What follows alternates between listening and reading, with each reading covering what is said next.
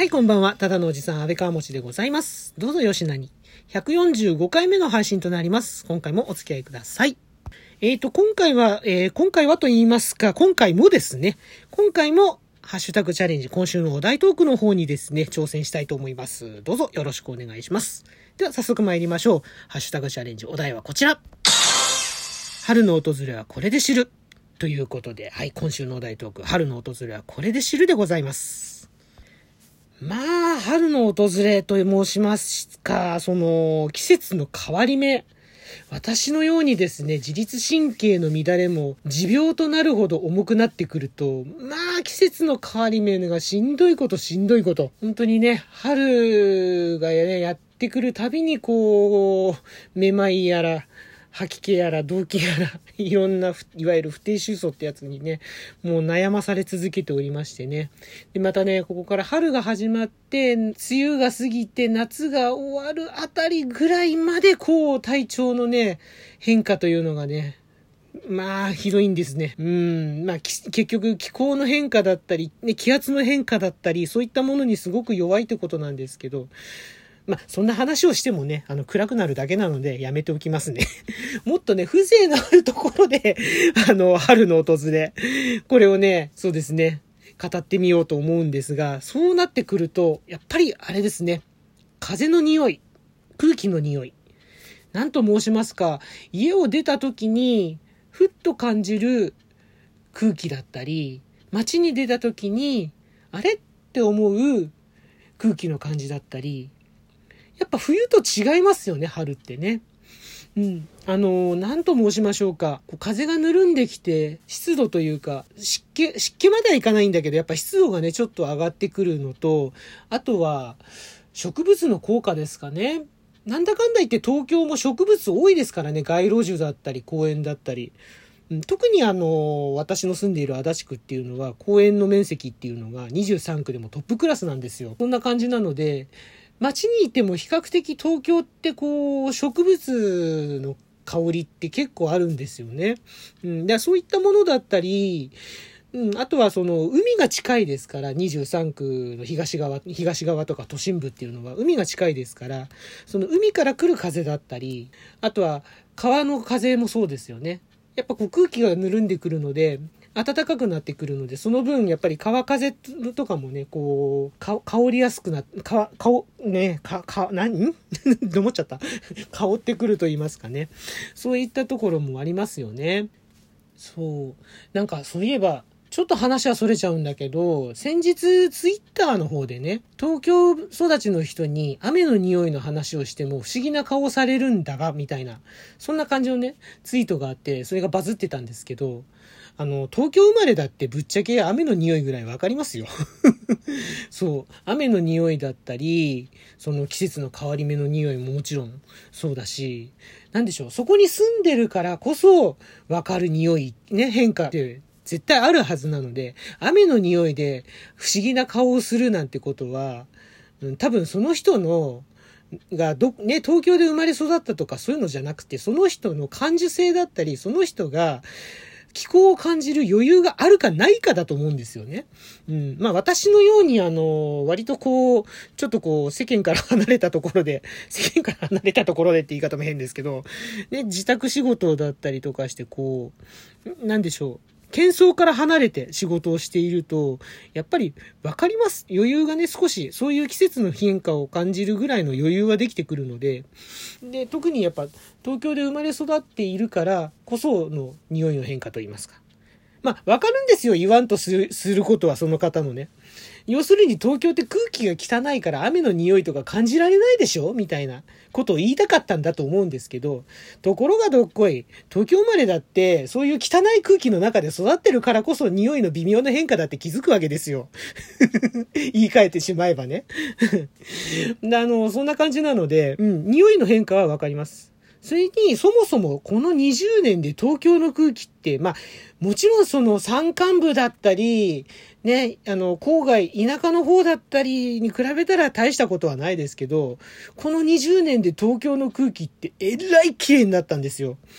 なので、本当にね、そういう季節の変化の匂いとか、街の匂い、風の匂い、それはねすごく感じられるようになりましたよ。そんな気はしますよ。海風やら川風にねこう漂ってくる植物の木々の匂いといいますか、うん、なんとも言えないねこうやっぱこう生命力を感じる香りといいますか、そんなものを東京でも十分に感じることができると思うんですよね。感じるか感じないかはもうその人の心というかやっぱ余裕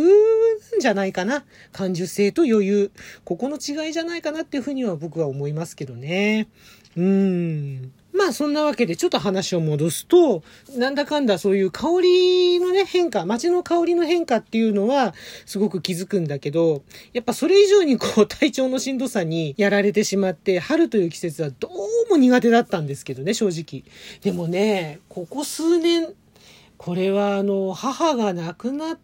年、母はあのさんねんまえの秋に亡くなったんですけど、そのね亡くなった年の春、それぐらいからですね、体調はきついけどでもやっぱ春の訪れもいいもんだなってね、すごく穏やかにね感じられるようなになったかなっていう気はしてますね。と申しますのは、まあその母が亡くなる年の前の年の年末から年始にかけて、じゅうにがつからいちがつにかけて母は入院してまして、その入院してた病院っていうのが台東区にあるんですけど、その病院の後ろにね公園があって、でそのまたその公園のハス向かいにちっちゃなたい焼き屋さんがあるんですね。ちょっとしたあのー、知る人ぞ知る的な結構美味しいたい焼き屋さんなんですけど、ででそこのご主人がねまた洒落ててね、春になるとねこう季節限定のねメニューをね出してくるんですね。あのその時はねたい焼きにねこうバニラアイスが乗っかってて、でまたねほんとねシャレオツなねご主人でね、ちょっと頼むとねそこにねラム酒を数滴垂らしてくれたりとかしてね、なかなかね美味しいお店で、で値段もそんな高くないし、うん、子供たちが本当にねおやつねお小遣い握りしめて買って買いに来れるようなそんなお店だったんですけどね。そこであの母が退院して治療のためにやっぱ通うじゃないですか病院に。その付き添いにね付き添って帰りにそのたい焼き屋さんでその春の限定メニューを買って、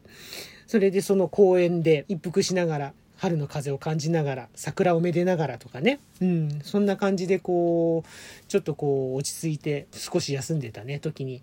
ああよかったなって、まあその時はやっぱり母がね無事退院できてよかったなっていう